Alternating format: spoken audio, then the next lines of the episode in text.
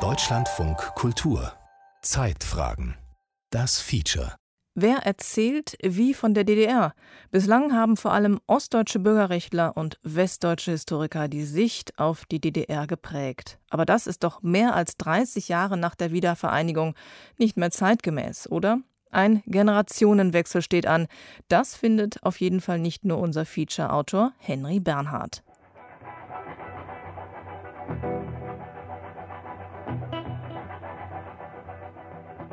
Die zweite Etage war früher die Haftetage. Eine tiefe Decke, die Geräusche schluckt, rechts und links die Zellentüren, je sechs Betten auf engstem Raum, Ölsockel.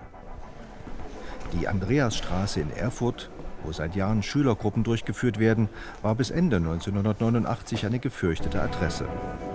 Die Untersuchungshaftanstalt der Stasi gleich neben der Stasi-Bezirksverwaltung. Über 6000 politische Häftlinge, Männer wie Frauen, waren hier zwischen 1952 und 1989 inhaftiert. Nach der Jahrtausendwende sollte das leerstehende Gebäude abgerissen werden. Bürgerrechtler, Zeitzeugen, ehemalige Inhaftierte wehrten sich dagegen. Sie wollten den Ort erhalten. Mit Erfolg. Was sie sich wünschten, wie der Ort gestaltet werden sollte, das sprachen sie in eine Videokamera. Ich wünsche mir von der Gedenk- und Bildungsstätte, dass authentische Darstellungen hier rüberkommen, um nicht unglaubhaft zu werden gegenüber der nachfolgenden Generation. Ich möchte, dass die Geschichte bewahrt wird, und zwar möglichst authentisch mit Zeitzeugen. Und ich möchte, dass in dieser Bildungs- und Gedenkstätte vor allen Dingen Bildungsarbeit gemacht wird mein erster spontaner Wunsch war, als ich das hier gesehen habe, dieses fast stylische Gebäude, das es nun geworden ist, dass man es in seiner schäbigen Originalität hätte erhalten sollen, bis hin zu den Zellen, äh, diese Düsternis, der Geruch nach Brunnerwachs, die abgeblätterte Farbe, diese ganze Hässlichkeit, äh, so wie ich den ersten Eindruck gewonnen habe, ist das ja nur in Teilen erhalten geblieben. Für mich daraus das Wichtige ist, dass Zivilcourage und sozusagen die Angst überwinden in, in, in so einem System, auch die Angst vor den Sanktionen, wenn ich mich nicht anpasse, dass das eine Grundlage ist, damit überhaupt ein demokratisches Gemeinwesen funktionieren kann. Ich wünsche mir, äh, dass es nicht einfach zur Selbstlegitimierung unserer Gesellschaft dient. Ja? Wir führen vor, wie entsetzlich dieser Kommunismus war und wie gut wir doch sind. Also diesen Effekt, den bitte ich als Gefahr im Auge zu behalten, sondern eher zu fragen, selbstkritisch, wo ist heute ein persönliches politisches Engagement nötig? Das müsste eigentlich die Frage sein, mit der Leute aus dieser Gedenkstätte rausgehen. Seit 2012 ist die Andreasstraße in Erfurt ein Gedenk- und Erinnerungsort, der nicht nur an die Staatssicherheit erinnern soll, sondern auch an den Alltag in der DDR und den Aufbruch 1989 erzählt von Zeitzeugen, die an Audio- und Videostationen zu Wort kommen, aber auch mit popkulturellen Mitteln wie Comics. Berührende Bilderreihen, die von Konflikten erzählen, von Anpassung ans System und Selbstbehauptung. Und über die Folgen, die eine Entscheidung in die eine oder andere Richtung haben konnte. Ein Markenzeichen von Jochen Voigt, Leiter des Hauses. Ja, wir sind, glaube ich, gerade an dem Punkt, wo die Erinnerungslandschaft sich völlig neu aufstellt. Und das ist rundum positiv. Jochen Voigt steht in der fast schalltoten Straf- und Isolationszelle. Ich weiß noch, als wir vor zehn Jahren angefangen haben, hier in Erfurt die Gedenkstätte Andreasstraße zu entwickeln, da waren wir im Grunde noch Exoten. Da hat man noch geguckt, oh, was machen denn die da? Ja, die benutzen Comics, grelle Grafik in ehemaligen Gefängniszellen. Darf man das überhaupt? Also da gab es viel Skepsis. Ich musste da immer so einem sehr kompetenten Gremium altehrwürdiger Herren die Zwischenergebnisse vortragen. Also das ist heute völlig anders. Nicht nur die Gremien der Stiftung Ettersberg sind jünger und weiblicher geworden, die ganze Erinnerungslandschaft hat sich gewandelt, wo mit den modernen Mitteln des Museums die Geschichte vermittelt wird. Und es geht einfach nicht mehr darum, für die, die dabei gewesen sind, die DDR zu erzählen, sondern für die nächste Generation. Und das ist eigentlich eine wunderbare Entwicklung. Jochen Voigt hat den Gedenk- und Erinnerungsort Andreasstraße aufgebaut und geprägt. Er stammt aus Nürnberg und hat sich tief in die DDR-Geschichte eingearbeitet. Der Vorteil ist der, dass ich ein unbeschriebenes Blatt war, als ich hier angefangen habe, dass ich unbefangen rangegangen bin, dass ich auch blöde Fragen stellen konnte, weil ich wusste ja nicht besser. Meine DDR-Erfahrungen waren ja kümmerlich. Ich war weiter weg als von Frankreich. Und diese Unbedarftheit, die kam mir eigentlich zugute, muss ich sagen. Nachteil ist, dass man mir vielleicht das dann gar nicht zutraut, dass ich der Richtige bin, wobei hat in all den Jahren eigentlich mir keiner gesagt, dass ich da irgendwie der Falsche bin. Womöglich ist es aber so, wie Ines Geipel mal zu mir sagte, ihr seid Figuren des Übergangs. Und Ines Geipel meinte mit ihr Leute, die in Ostdeutschland arbeiten und eigentlich aus dem Westen kommen dass die quasi irgendwann den Platz freimachen sollten. Und wenn das so ist, ja, dann würde ich das auch machen. Aber es hat sich noch keiner irgendwie drum gerissen. Ich glaube, dass das an der Ausbildung an den Universitäten auch liegt, dass jüngere Leute eben so zahlreich im Bereich DDR-Forschung nicht nachkommen. Mit dem Nachwuchs an den Universitäten ist es nicht so leicht, denn es gibt in ganz Deutschland schlicht keinen Historikerlehrstuhl, der der Geschichte der DDR gewidmet ist. Das ist wirklich bitter. Wir haben an den Universitäten oft nur so Feigenblattseminare, wo die DDR halt so nebenbei abgehandelt wird. Das ist wirklich schade. Deswegen eben diese Initiative, die wir jetzt gestartet haben, in die Lehrkräfteausbildung hinein, die Gedenkstättenkompetenz zu bringen und auch das Thema deutsch-deutsche Geschichte einfach stark zu machen. Ich glaube, dass an den Universitäten da wirklich Nachholbedarf besteht beim Thema DDR. Aber gut, wir haben auch das Ungleichgewicht in den Medien. Ich weiß noch, ich bin mal zugeschaltet worden zum WDR, da haben die diskutiert über die Frage, brauchen Schüler eigentlich Gedenkstättenbesuche? Da wurde also reflexartig über die Kollegstufenfahrt nach Auschwitz erzählt von den Kölner Kolleginnen und ab und zu wurde der Knastologe aus dem Osten, also ich, zugeschaltet, um dann mal eine andere Facette reinzubringen. Aber das war auch nicht in deren Fokus, dass Gedenkstätte eben auch heißen kann, über DDR zu informieren. Das ist auch eine Erkenntnis, die sich nur langsam in Deutschland durchsetzt, dass wir nicht nur in einer postfaschistischen, sondern auch in einer postkommunistischen Gesellschaft leben. Es ist, als habe einer die Fenster aufgestoßen. Jochen Voigt ist in Bayern in einem linken Elternhaus aufgewachsen, in dem der kommunistische Sänger Ernst Busch durch die Zimmer dröhnte. Johannes Beleit ist dagegen in der Nähe von Halle in einem evangelischen Pfarrhaus. Er engagierte sich in der kirchlichen Umwelt- und Friedensbewegung, wurde von der Stasi überwacht und in einem operativen Vorgang bearbeitet. Das Abitur wurde ihm zunächst verwehrt, dann konnte er es an der Volkshochschule nachholen. Danach wollte ich eigentlich Jura studieren, aber das ging dann schon mit Stasi-Zutun erst recht nicht. Und dann kam zum Glück die friedliche Revolution, die ich in Leipzig erlebt hatte. Das war 1989, 90 der beste Ort dieser Welt, wo man leben konnte. Und ab Januar 1990 habe ich in Leipzig aktiv die Stasi mit aufgelöst, war dann in dem dortigen Bürgerkomitee zur Stasi-Auflösung Sprecher des Bürgerkomitees und von diesem Bürgerkomitee aus in Berlin in dem zuständigen Ausschuss der letzten DDR-Volkskammer, den damals ja auch im Gau geleitet hat. Und wir haben das erste Stasi-Unterlagengesetz, was damals die Volkskammer noch verabschiedet hat, zusammengeschrieben. Das Ergebnis war die Stasi-Unterlagenbehörde, für die er zeitweise auch gearbeitet hat. Aber auch für die Stasi-Gedenkstätte Hohenschönhausen. Ja, danach habe ich Jura studiert in Göttingen und Berlin und ja, Göttingen war ansonsten für mich eine ganz schwierige Zeit, weil ich ich kam sozusagen aus aktiver Revolution. Ich hatte ein Gesetz geschrieben, was mit 98 Prozent der Volkskammerstimmen verabschiedet wurde. Und dann kam ich zum Jurastudium und musste irgendwelche für mich damals belanglos scheinenden Fälle lösen und Definitionen auswendig lernen und so. Das war hart. Und dazu kam dann, dass ich in Göttingen so viele Leute getroffen habe aus dem Westen, die mir die DDR erklären wollten und nie gefragt haben, was ich da erlebt habe. Und äh, insofern war es ein Eintauchen in tiefen Sumpf des Westens, also war sehr unangenehm. Und das Auftauchen begann mit einem Englischkurs in Edinburgh, wo wir Leute aus der ganzen Welt waren, die mäßig gut oder reichlich schlecht Englisch sprechen konnten. Und wir haben uns gegenseitig gefragt, wo wir herkommen, was wir erlebt haben. Und das war wunderschön. Das war irre interessant, also auch um zum Beispiel die DDR selber zu verarbeiten und ein bisschen einordnen zu können. Also wenn ich da mit Leuten aus Indonesien gesprochen habe, hatte ich natürlich teilweise den Eindruck, ja, okay, wir haben schon eine relativ komfortable Diktatur erlebt. Da ging es in anderen Teilen der Welt anders zur Sache.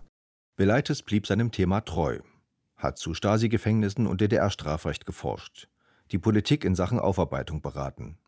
Gesetze aber schreibt er nicht mehr mit. Ich bin selbstständig, lebe hier auf dem Dorf, habe Bienen, also bin einerseits Imker, andererseits mache ich die Geschäftsführung für eine kleine Stiftung, mache ab und an verschiedene kleine Projekte und habe vier Kinder und einen Bauernhof und bin glücklich. Ich weiß nicht, wie man das für den Versi besser beschreibt. Also ich könnte jetzt sagen, ich bin Projektentwickler. Dass die Stasi-Unterlagen nun, nach 30 Jahren, vollständig ins Bundesarchiv überführt werden, findet er folgerichtig. Die dort gültige Sperrfrist für Akten sei abgelaufen.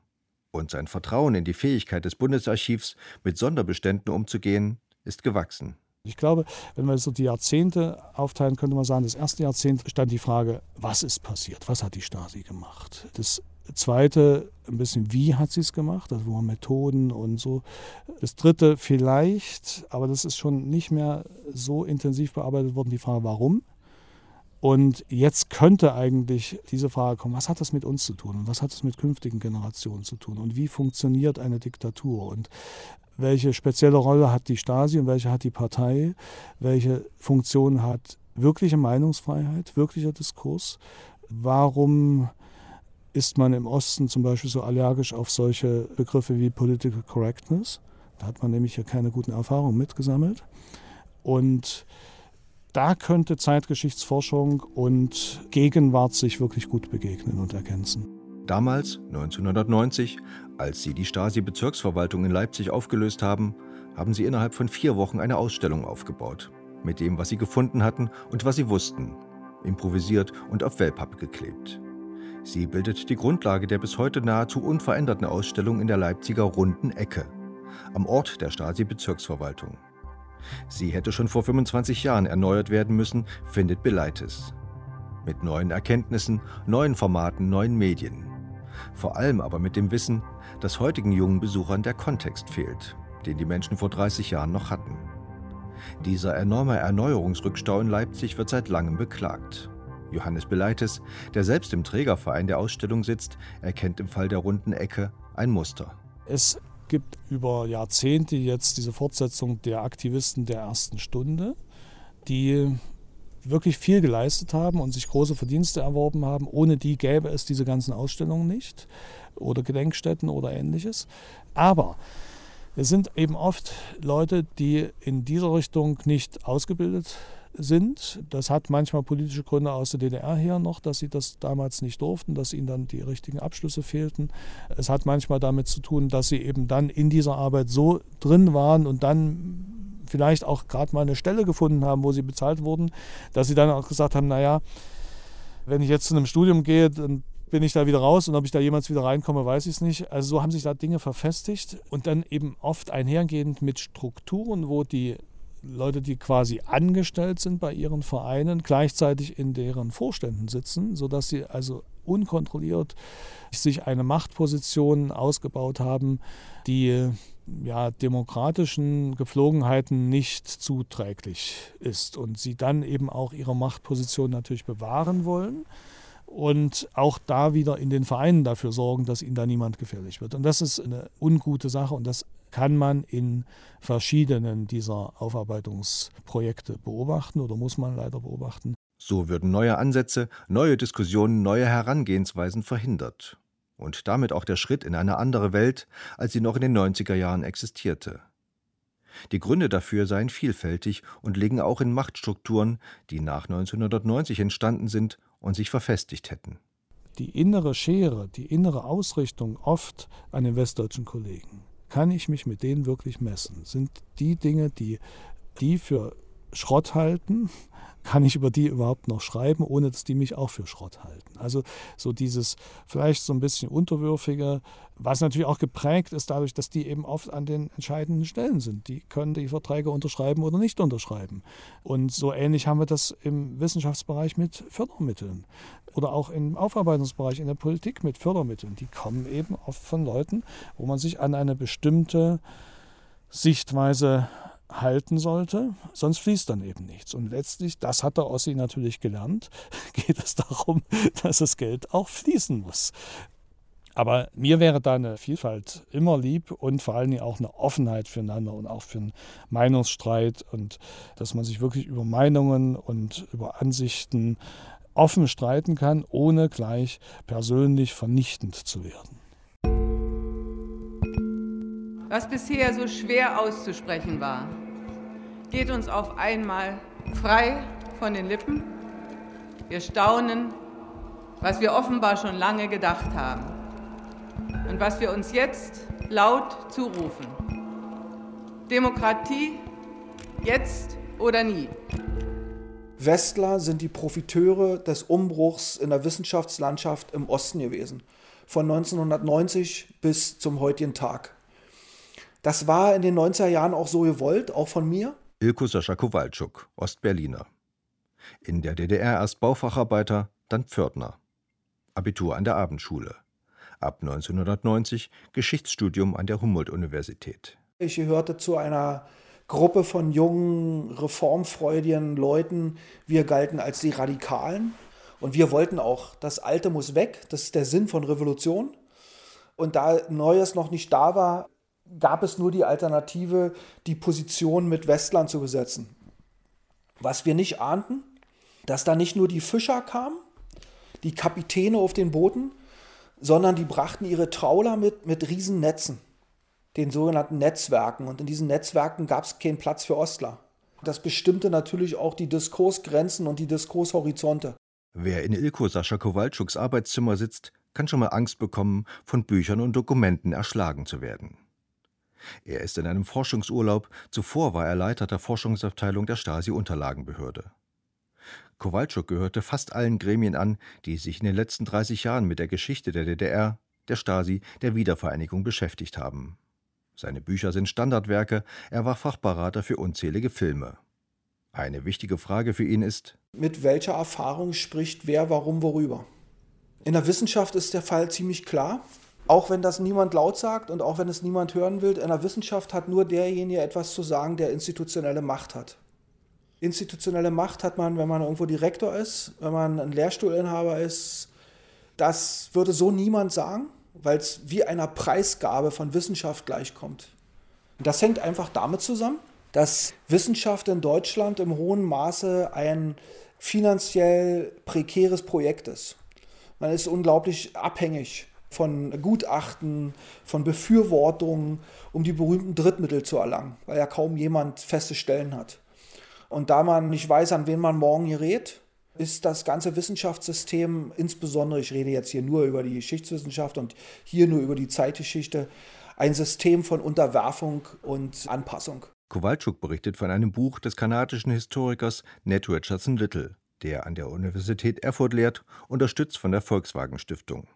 Richardson Little erklärt in seinem Buch, dass in der DDR nicht etwa die Bürgerrechtler, sondern der SED-Staat die Menschenrechte hochgehalten habe. Immerhin bei Cambridge University Press erschienen, also einem der renommiertesten Wissenschaftsverlage Europas. Und dieser Mann, der in Thüringen lehrt und forscht, der nimmt ernst, was nicht mal die Erfinder ernst genommen haben. Also der stellt ins Zentrum seiner Untersuchung das Komitee für Menschenrechte der DDR, eine reine Propagandaeinrichtung, also die wirklich in der DDR niemand ernst genommen hat, die gewissermaßen eine Erfindung für die westliche Öffentlichkeit war und für den KSZE-Prozess und so weiter und so fort. Und der konstruiert dort Menschenrechtsdiskurse. Also dazu fällt mir nichts mehr ein, muss ich wirklich sagen. Ja. Und dann gibt es eine große Rezension in der Süddeutschen Zeitung darüber, wo dann auch eine westliche Kollegin aus Jena dem Autor bescheinigt, also einen ganz großen Wurf gelandet zu haben. Ja, und wenn man sich dann überlegt, okay, Universität Jena, Cambridge University Press, Süddeutsche Zeitung, da kann ich als Lieschen Müller nur noch die Waffen strecken und sagen, ja, so was, ich, wir haben verloren. Kowalczuk ist verärgert darüber, dass die Kommunismusgeschichte zu wenig genutzt werde, um aus ihr zu lernen. Der Nationalsozialismus, der zählt genuin vollkommen richtig zum Kernelement vom Geschichtsunterricht. Daran soll auch gar nicht gerüttelt werden. Aber im Falle des Kommunismus glauben ja viele, man hätte hier eine Alternative zur Verfügung gehabt. Und um das zu beleuchten, braucht man diese historische Betrachtung und dieses Glücksmoment, das ist einer von vielen Unterschieden zum Nationalsozialismus. Der Kommunismus wurde von innen heraus überwunden. Und das ist etwas, was einer positiven Identifikationsgeschichte, die jedes Land und vor allen Dingen Europa braucht, gut tun würde, wenn das da ein zentraler Stellenwert gibt. Das ist ein erstaunlicher Befund, wenn man bedenkt, wie viel Geld nach 1990 in die Aufarbeitung der SED-Diktatur gesteckt worden ist. Für Kowalczuk ist das Problem, dass auf diese Weise hauptsächlich das Narrativ der Bürgerrechtler verbreitet worden sei die Behörde des Bundesbeauftragten für die Stasi-Unterlagen oder die Stiftung Aufarbeitung SED-Diktatur oder die Enquete-Kommission. Also da, wo nicht nur Geld dahinter war, sondern auch eine strukturelle Macht. Aber wenn man jetzt noch mal so mit ein bisschen Abstand schaut, dann wird man, glaube ich, feststellen müssen, dass die öffentlichen Debatten zwar von diesen Gruppen extrem geprägt waren, auch in der Lautstärke, wenn man aber mit dem Modewort nach der Nachhaltigkeit fragt, dann wird man, glaube ich, zu anderen Ergebnissen kommen. Und das hängt, glaube ich, im hohen Maße damit zusammen, dass diejenigen, die diesen Diskurs über die DDR, über den Kommunismus in den letzten drei Jahrzehnten dominiert haben, über diese großen Institutionen mit dem vielen Geld, im hohen Maße, ohne dass ihnen das natürlich bewusst war und ohne dass sie etwas dafür konnten, an der Gesellschaft vorbeigeredet haben. Erfolgreicher seien jene gewesen, die angenehmere und bequemere Erinnerungs- und Identifikationsangebote machten. Opfergeschichten zu hören ist anstrengend und traumatisiert. Dann ist allen klar, dass so eine Identifikation mit den Opfern, mit Leuten, die im Widerstand waren, eigentlich einem nicht wirklich gut tut. Die eigene Wurstigkeit führt es einen vor Augen. Man kann sich nicht als Mensch, der damit nichts zu tun hatte, gewissermaßen unmittelbar nach dem Fall eines Systems mit denjenigen identifizieren, die praktisch das ganze Gegenteil von dem gelebt haben, was ich selber getan habe. Das funktioniert heute mit Hans und Sophie Scholl. Das hat aber 1955 und 1965 nicht funktioniert, solange es praktisch noch die ganzen Zeitzeugen gab. Das funktioniert dann erst in den Generationen, die nicht mehr zu den Erlebnisgenerationen zählten. Ganz anders sei die Situation in den Gedenkstätten, Gedenkorten und Museen, die sich mit der DDR-Geschichte befassen. Ähnlich wie Johannes Beleites kritisiert Kowalczuk, dass dort heute andere Ansprüche gelten müssten als noch vor 25 Jahren. Artefakte sprechen nicht mehr für sich. Diejenigen, die das betrachteten, die also in den 90er Jahren in diesen Museumsraum kamen, die brachten den Diskurs mit, die kannten die Sprache, man konnte gemeinsam lachen über den Beginn eines Witzes, weil man wusste, wie er ausgeht. Aber genau dieser gemeinsame Erlebnisraum, den gibt es nicht mehr. Und das erfordert dann natürlich eine andere Erklärkunst. Ich muss die Leute dort abholen, wo sie stehen. Und das heißt ein extrem geringes Vorwissen.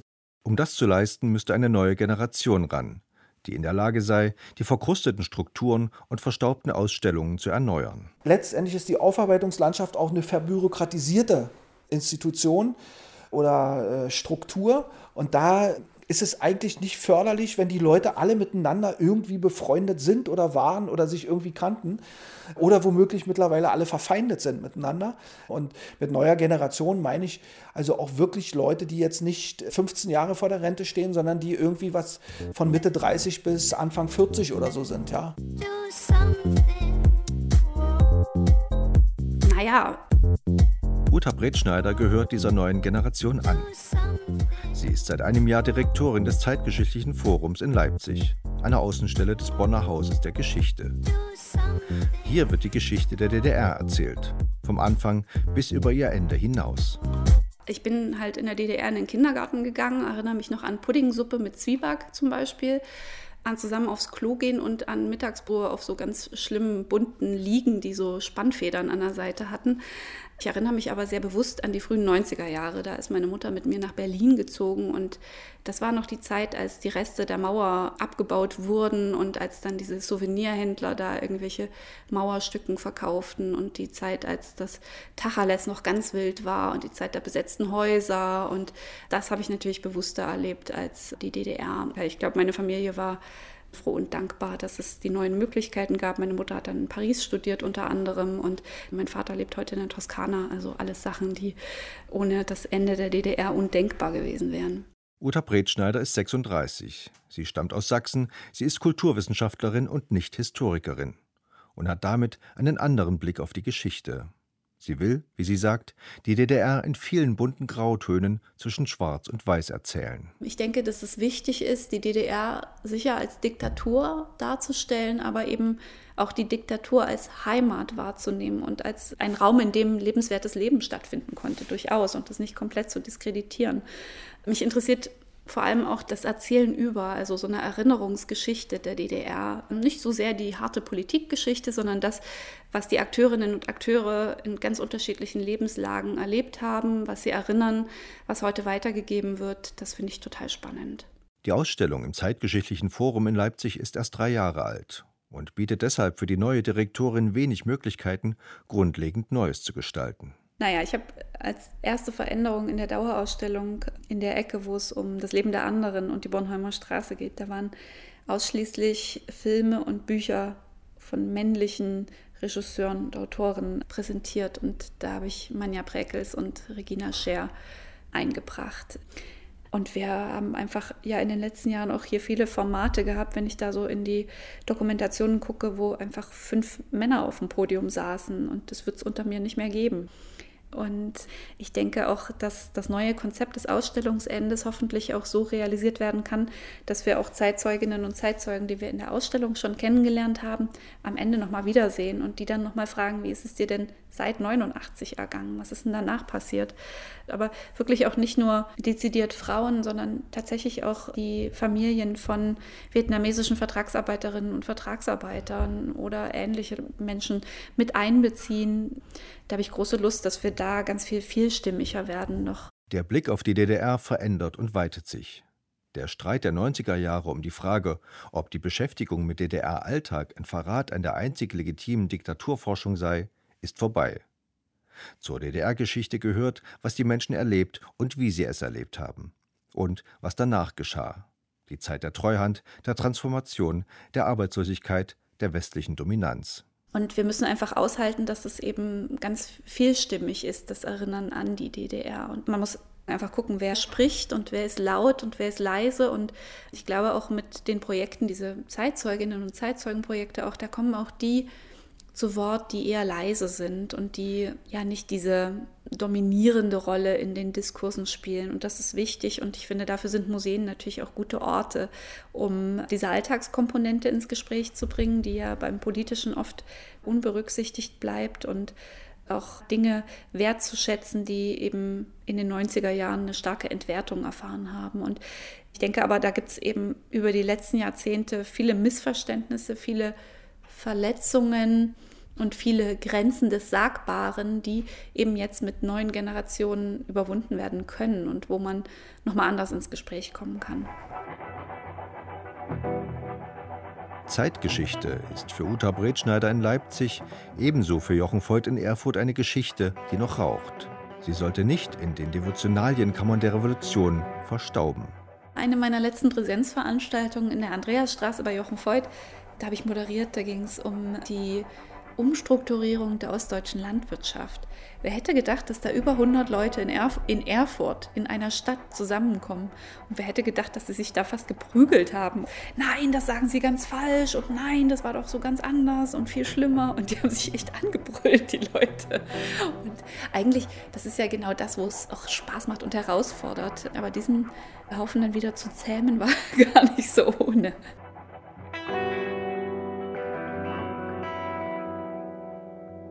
Die institutionalisierte Revolution. Sie hörten ein Feature von Henry Bernhard über die DDR-Bürgerbewegung und drei Jahrzehnte Aufarbeitung. Sprecher war der Autor, Regie hatte Stefanie Lasey, den Ton hat Hermann Leppich gemacht und die Redaktion hatte Winfried Sträter.